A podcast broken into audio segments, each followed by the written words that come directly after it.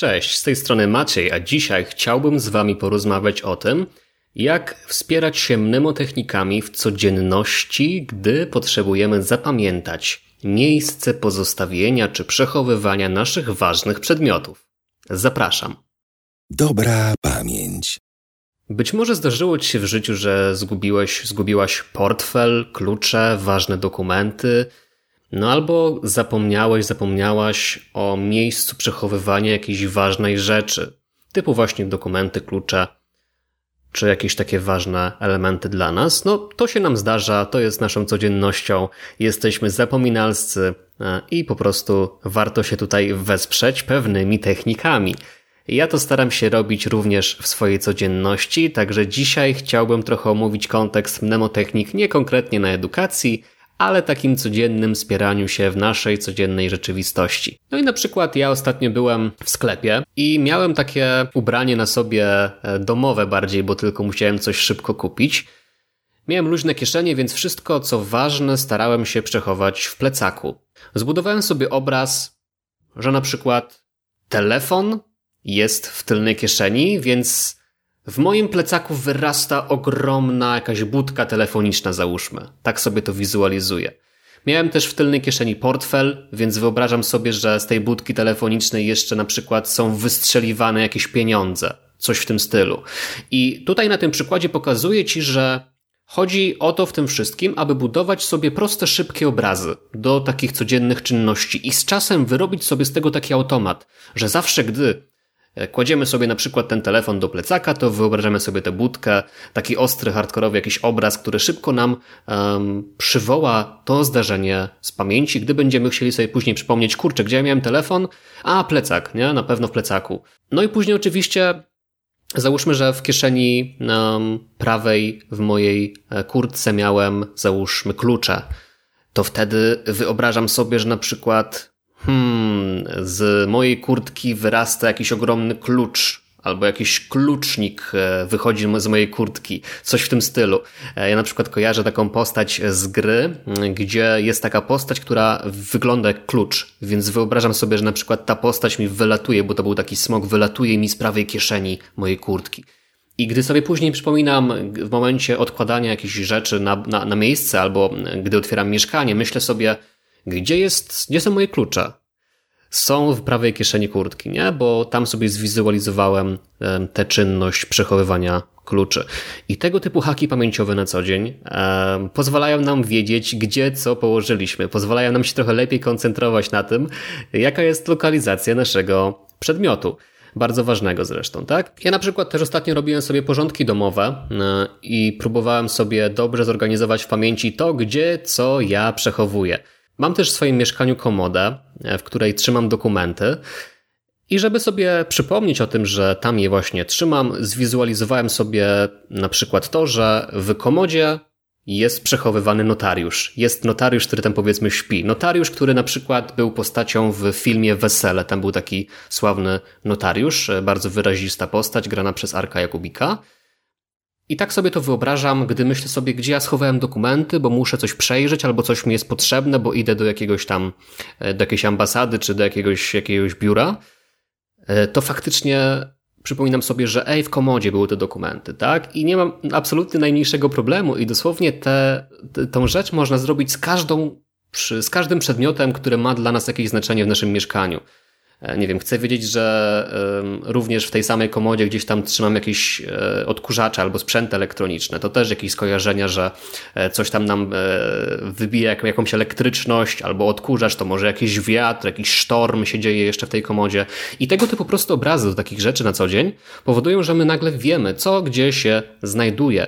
Bardzo prosta, użyteczna rzecz, która pomoże nam, mam nadzieję, również uchronić się przed stratą wartościowych rzeczy, gdy jesteśmy na jakiejś imprezie, jest tam dużo zamieszania, to te obrazy z nami zawsze gdzieś tam potrafią zostać, one się przyklejają do naszej pamięci i faktycznie my jesteśmy w stanie je odtworzyć. Także jeżeli wam się zdarza faktycznie, że gubicie klucze, gubicie portfele, gubicie jakieś karty, spróbujcie sobie po pierwsze dobrze je zorganizować, faktycznie poukładać, trochę posprzątać, żeby też te mnemotechniki wdrożyć już na takim uporządkowanym gruncie, a później takie właśnie obrazy mogą być spontaniczne, jak właśnie przy wypadzie do sklepu, mogą być już takie trochę bardziej trwałe, gdy coś faktycznie ma na stałe swoje przypisane miejsce. Też fajnym przykładem, myślę, jest to, gdy na przykład chcemy zrobić niespodziankę, załóżmy naszemu siostrzeńcowi albo naszym rodzicom i chcemy ukryć te prezenty w naszym mieszkaniu. To też jest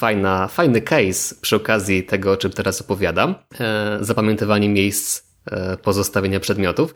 Wyobraźmy sobie, że kupiliśmy jakieś prezenty. Są to 3 prezenty. I niech już będzie ten siostrzeniec. Załóżmy, że pierwszym prezentem jest hulajnoga. I tę hulajnogę chcemy przed nim oczywiście ukryć, nie? Więc hulajnogę, załóżmy, kładziemy pod łóżko. Okej, i teraz wyobraźmy sobie taki obraz, że tutaj używamy mnemotechnik od razu skojarzeniowych, że na przykład spod łóżka wyrasta Tony Hawk, który jeździ na hulajnodze. Gdzieś tam pod łóżkiem naszym jeździ albo wyrasta spod tego łóżka i robi triki na tej hulajnodze. I wtedy zapamiętujemy sobie, że prezent dla niego schowałem, ten pierwszy pod łóżkiem. Załóżmy, że chowamy drugi prezent. Też taki, żeby on tam nie miał jakiegoś dostępu. Na przykład półka nad jakimś tam aneksem kuchennym. Załóżmy, nad aneksem kuchennym i teraz schowaliśmy klocki Lego na przykład, nie? To wyobraźmy sobie, że jakiś pirat złożony z klocków Lego jest na tym aneksie. Stoi i macha szabelką. Pirat z klocków Lego. Załóżmy, że kupiliśmy dla dziecka motyw piracki. Jakiś statek do złożenia na przykład, nie? Załóżmy właśnie taki obraz, że na tym aneksie kuchennym jest pirat, który macha szabelką, jest złożony z klocków Lego. Proste. Okej, i powiedzmy, że trzeci prezent schowaliśmy go w garażu na przykład. Niech będzie, tak? Tylko na potrzeby tego ćwiczenia. Wiem, że trochę to abstrakcyjnie brzmi. Załóżmy, że w garażu schowaliśmy dla naszego siostrzeńca, żeby nie było, że samochód, to może na przykład helikopter, jakiś taki zdalnie sterowany, załóżmy coś takiego. No to wyobraźmy sobie, że zamiast naszego samochodu w garażu stoi taki wypasiony, czerwony, jakiś taki ratowniczy może helikopter, który tam robi mnóstwo hałasu, bo to śmigło mu lata, mimo tego, że z garażu to jest odpalone i wszystko tam się tak po prostu panoszy, wszystko jest w locie przez to śmigło, przez ten ruch tego śmigła. I teraz zobaczcie, przychodzi czas świąt i musimy sobie przypomnieć, gdzie te wszystkie prezenty, które ukryliśmy tak starannie przed naszym siostrzeńcem, przed naszym adresatem tego wszystkiego dobrego.